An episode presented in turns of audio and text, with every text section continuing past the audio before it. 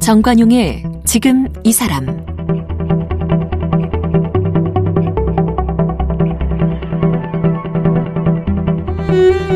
여러분 안녕하십니까 정관용입니다.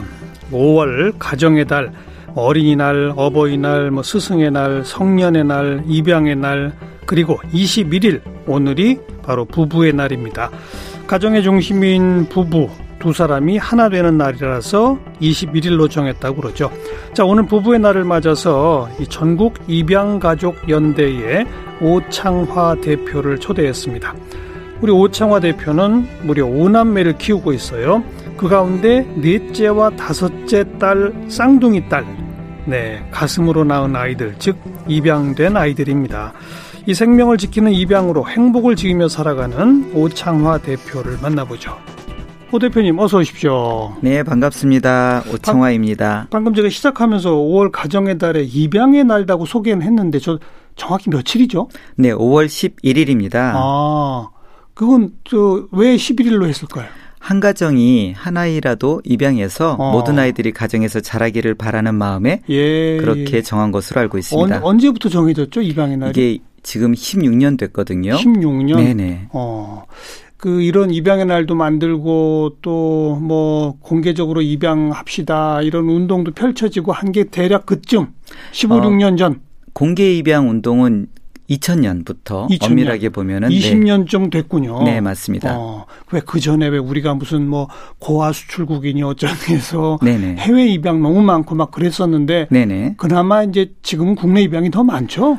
어, 지금은 거의 똑같다고 보셔야 비, 돼요. 네네. 그 그래도 많이 늘어난 거잖아요. 국내 입양이 어. 옛날에 비해서는.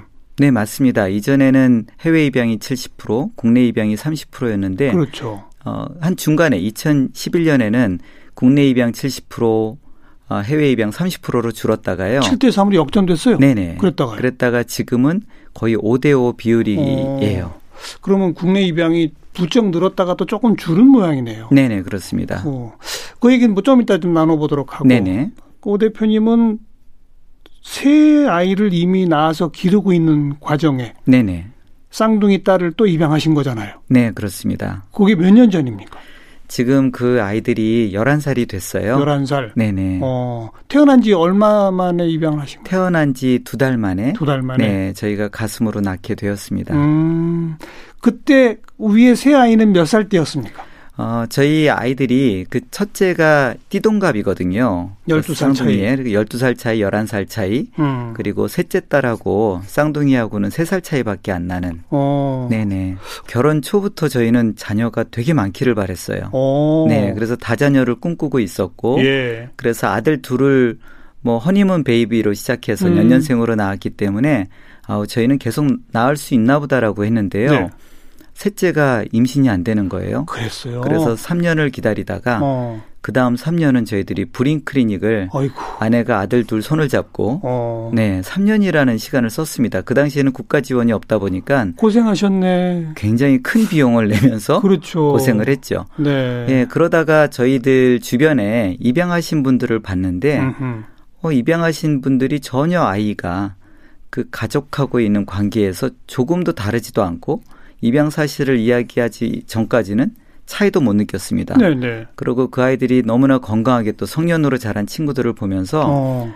왜 우리는 꼭 이렇게 배로만 낳아야 되나? 그 셋째 낳기 전에 이미 입양 생각을 많이 하셨구나. 네, 그러고 입양 기관도 찾아가서 예. 그 과정을 밟고 있는 중에 저희들이 셋째가 임신이 된 거죠. 야. 네, 그래서 셋째를 너무 기쁘고 음. 행복하게 낳았고 또 연년생으로 넷째가 임신이 돼서 출산까지 했는데요. 그래요? 네. 근데 넷째가 안타깝게도 태반박리로 인해 가지고 저런 태어나자마자 하루만 아이고. 이제 살고 어. 먼저 천국에 가는 일이 있었습니다. 예. 그렇게 되고 났더니 말씀드린 대로 셋째 때 고민했던 입양이 어. 이제 다섯째 여섯째 자연스럽게 이어질 수 있었어요. 예, 예. 그 그때 그 11살, 12살, 뭐 3살 된 아이들한테도 다 의견을 물었어요? 어 당연히 어 셋째는 너무 어려서 음. 그런 생각이 좀 없었던 거가 물을 수 있는 대상은 아니었던 것 같고요. 아들 둘 같은 경우는 엄마 손을 잡고 브링 클리닉을 오래 다녔잖아요. 네, 네. 그러니 그 아이들 눈에는 아 우리는 동생이 많아야 되는구나 그렇게 생각을 하지는 않았을까 음. 생각을 합니다. 그래서 네. 그 아들들은 너무 좋아했고요. 그리고 지금도 좋아하는 것 같아요. 그럼 두 부부는 뭐 애초부터 다자녀를 꿈꿔했기 때문에 네네. 어 이제 뭐 넷째까지 또 이렇게 안타깝게 저거 한 이상 또 임신하기보다는 입양이 낫겠다. 임신이 좀 어려운 상태가 그러니까, 됐습니다. 그러니까. 그래서 음. 어, 의사 선생님도 아내의 몸 상태를 보고 물론 네. 노산이기도 했고요. 네. 마흔이 넘어가다 보니까 아무래도 더 임신해서 예. 하는 거는 임신도 안 될 뿐더러 예. 임신하고 나서도 좀 어려움을 겪을 것 같다라고 하면서 자연스럽게 바로 입양으로 결정이 되는 네, 거고 바로 입양을 결정을 저희는 마음을 했는데요. 네. 어 다들 뭐 이런 얘기 들으셨겠지만 저희 아버지가 굉장한 굉장히 반대를 많이 하셨어요. 아버지가 네네. 그 옛날 어르신들의 속담을 그렇죠. 이야기하시면서 어 뭐 핏줄도 이어지지 않았는데 뭐 이런 식의 그렇죠. 논리. 네. 그죠. 그래서 어 저희 아버지가 그 당시에 저도 그렇게까지 말씀하실 줄은 몰랐는데 호적에서 파겠다.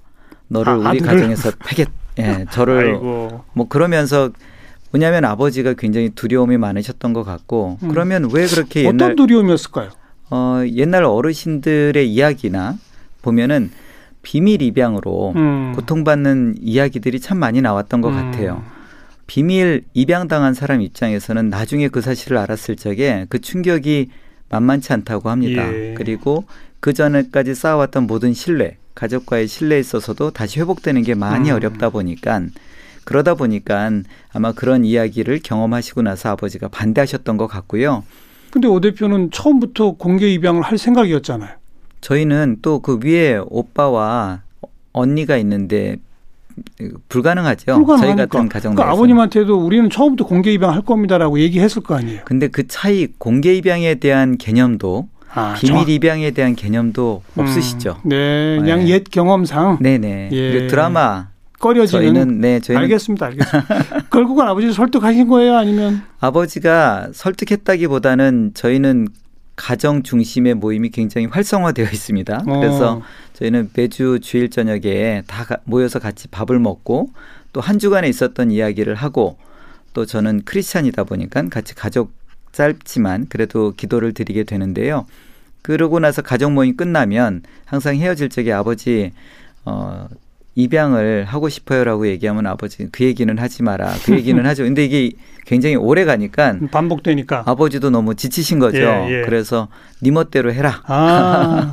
그래서 감사합니다. 반승낙 받은 걸로. 네, 그런 분위기였습니다. 그리고 한 번에 쌍둥이 딸을 결정하신 이유는 뭐예요?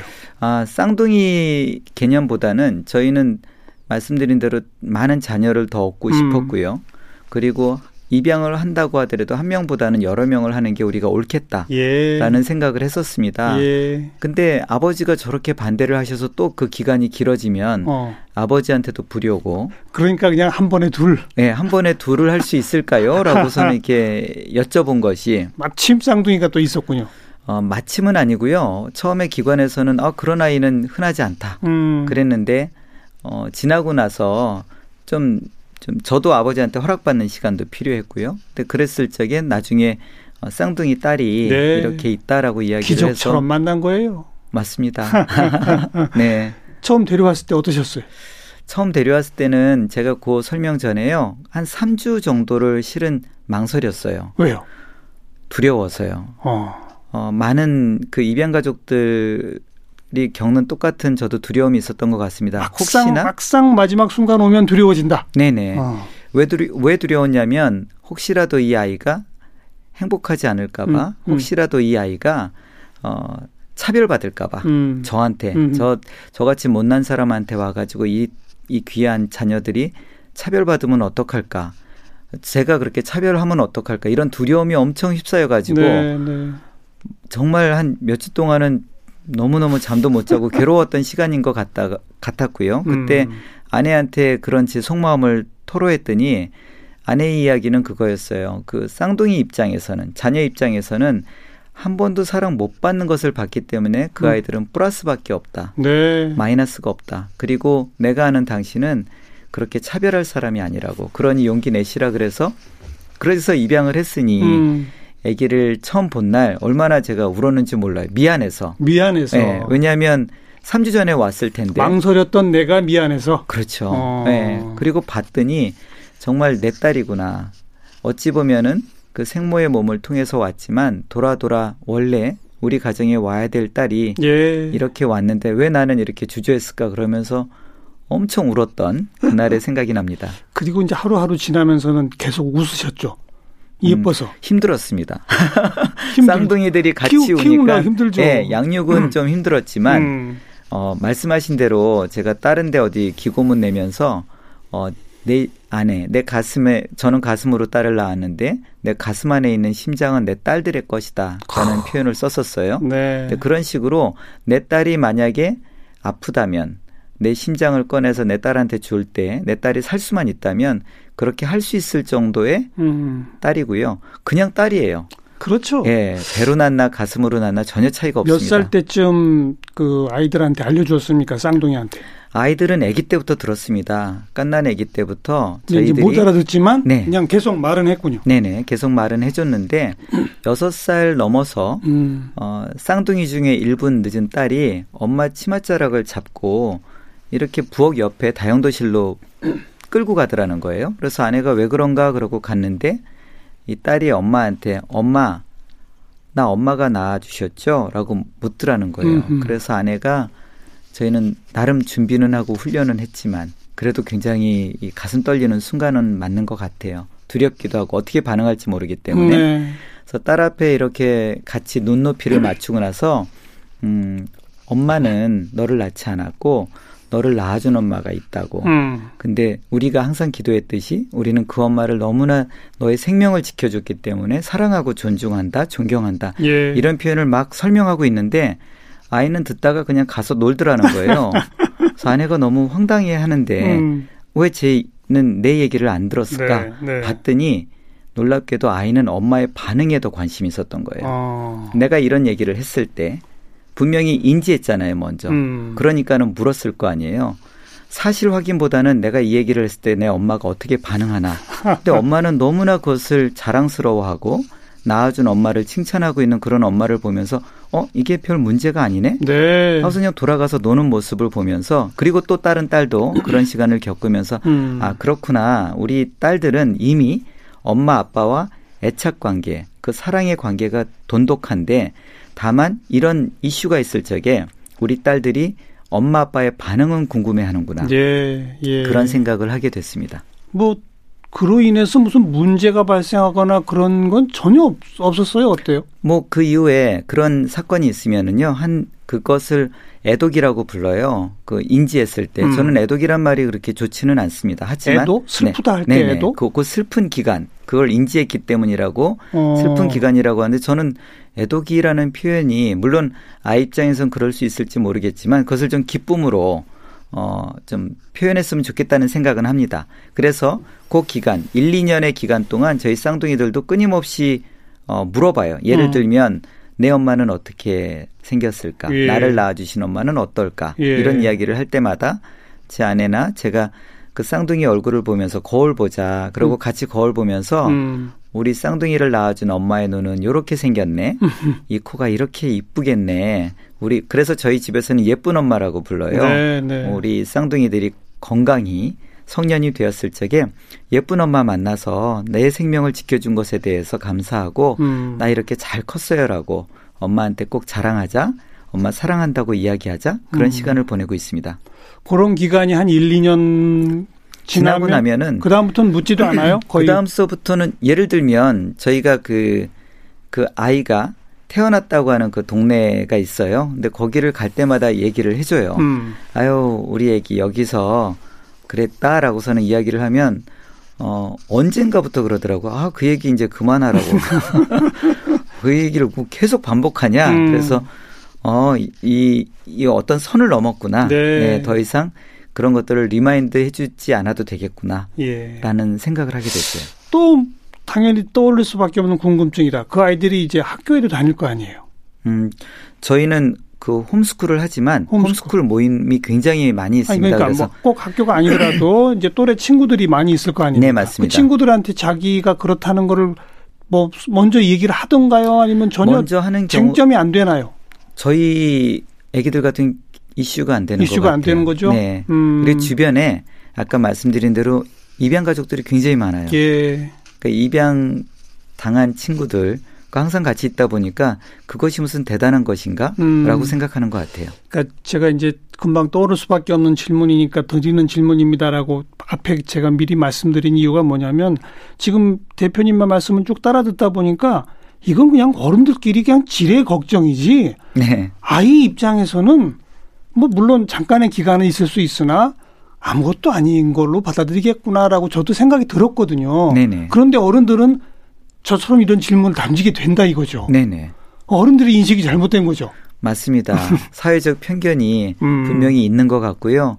그런 것들이 저희는 미디어나 이런 데서 자꾸 반복해서 말씀을 주셔가지고 음. 이게 결코 배로 낳거나 가슴으로 낳거나 특히 영아일 경우엔 네. 깐난아기를 입양한 경우에는 거의 차이가 없다는 것을 좀 말씀해 주셨으면 좋겠어요. 그래야죠. 네네.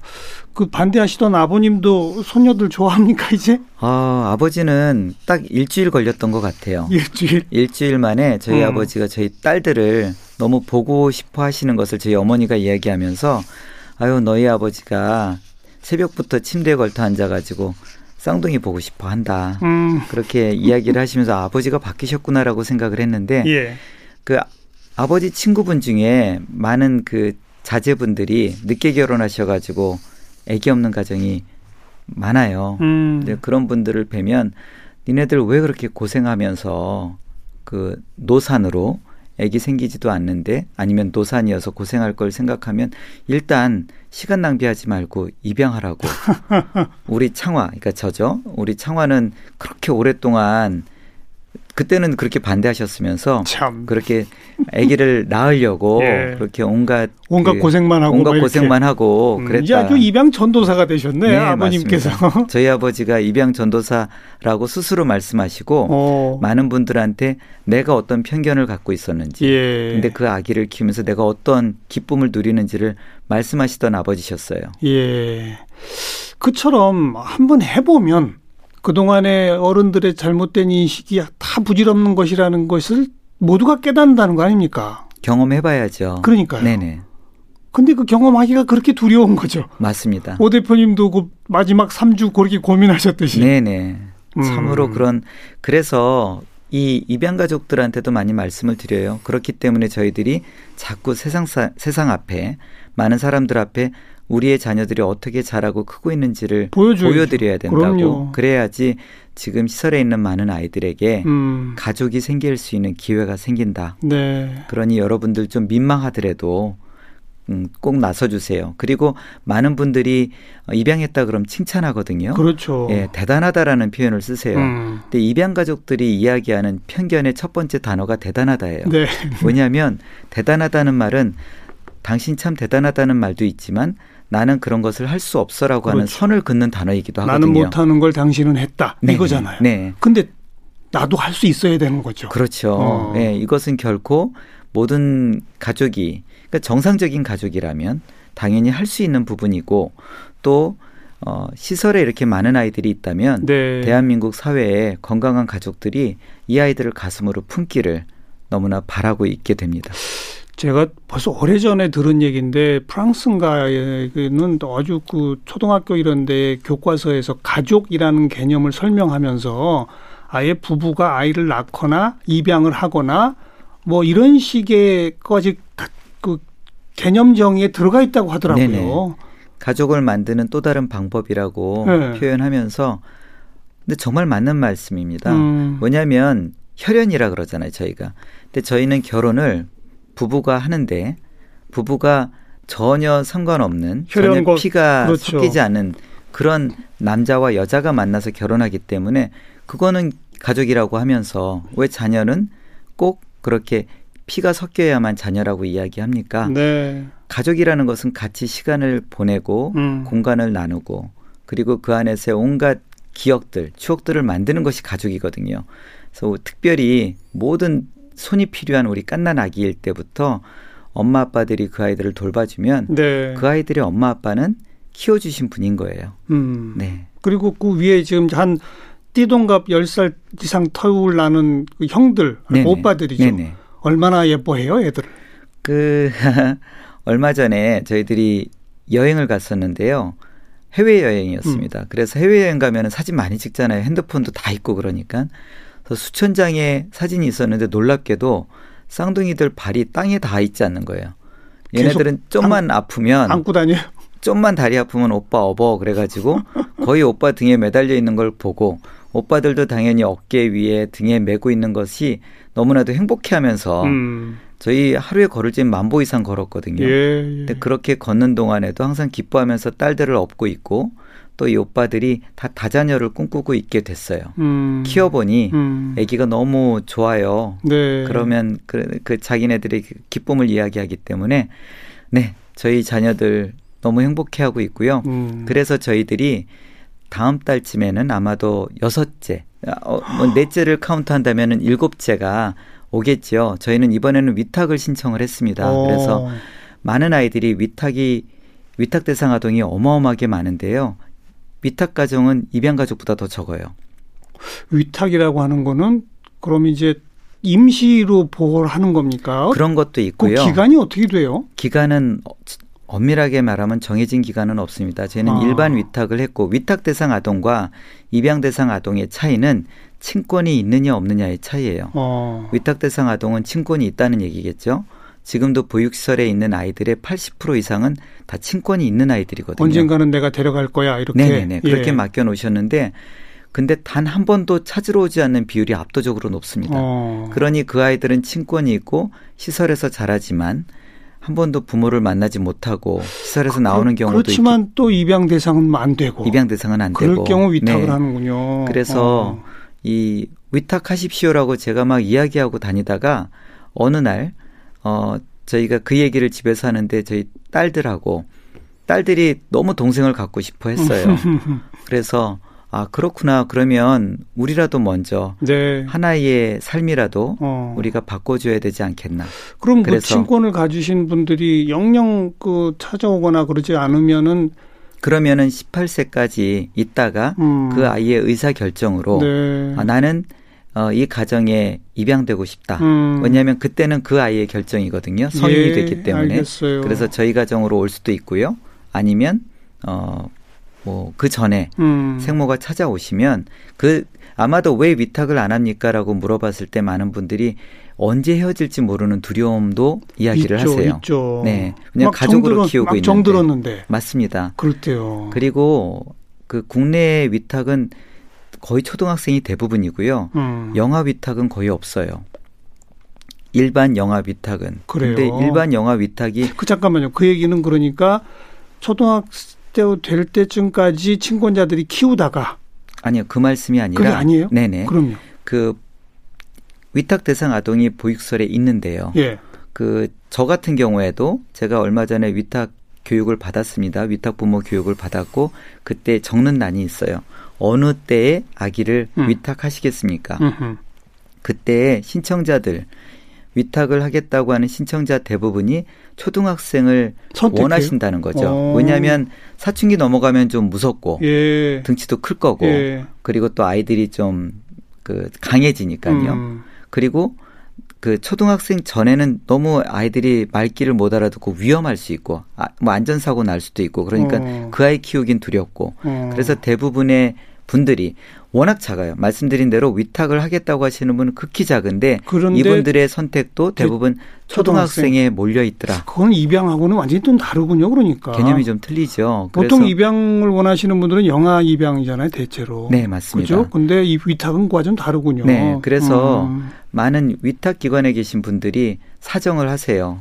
여러분 큰 맘 먹고 여기까지 오셨으니 영화 좀 돌봐주시면 어때요? 네, 네. 모든 아기는 0세부터 3세까지가 물론 그 이유도 중요하겠지만 가장 중요한 게 맞아요. 그때 일대일의 사랑을 배우면 받으면 정서적 안정감, IQ도 굉장히 높아지고요. 음. 사람과의 대인 관계를 맞는 것도 굉장히 수월해진다고 해요. 근데 그 기간 동안 일대일에 사랑 못 받은 아이들은 굉장히 심한 트라우마를 가지고 평생 살아야 되나 봅니다. 맞아요. 오늘 그 입양에 관해서 좀 배우려고 입양 얘기 쭉 여쭤봤는데 또 새로운 부분이 있네요. 위탁이라고 하는 게. 네, 맞습니다. 어, 그 시설에 이렇게 보육 시설에 그 저 아이들이 많이 있는 나라가 선진국 중에는 우리나라밖에 없죠. 네. 대부분 어떤 어떤 형태로든 임시 보호하다가 가정으로 다 가죠? 네, 임시 보호 시설밖에는 없고요. 음. 어, 짧게는 3개월, 길게는 6개월 내에 대한 가정을 찾지요. 그렇죠. 원가정으로 회복되거나 근데 원가정에서 분리된 이유가 아동 학대, 예. 방임이다 그러면 그 부모님들을 먼저 교육하고요. 예. 교육을 했는데도 안 되겠다 싶으면 이 아이들은 영구 가정, 영구 대안 가정으로 입양을 찾거나 그렇죠. 아니면 입양 대상에 아니면 입양 부모를 빨리 찾지 못하면 일단은 위탁 가정으로 넘기게 네. 됩니다. 네. 그리고 미국 같은 경우도 입양하신 분들의 60%가 다 위탁하다가 그 아이랑 결연되어서 맞아요. 입양까지 가더라고요. 그 우리가 일단 그런 그 위탁이라고 하는 게 좀 많이 활성화될 필요가 있겠네요. 맞습니다. 자, 이제 시간 거의 다 되는데 마지막으로 이 얘기는 안 여쭤보면 청취자분들한테 제가 혼날까봐. 네. 최근에 입양한 아이를 학대해서 막 사고가 몇 건 있었잖아요. 네, 맞습니다. 너무 저희도 극히 일부 아니에요?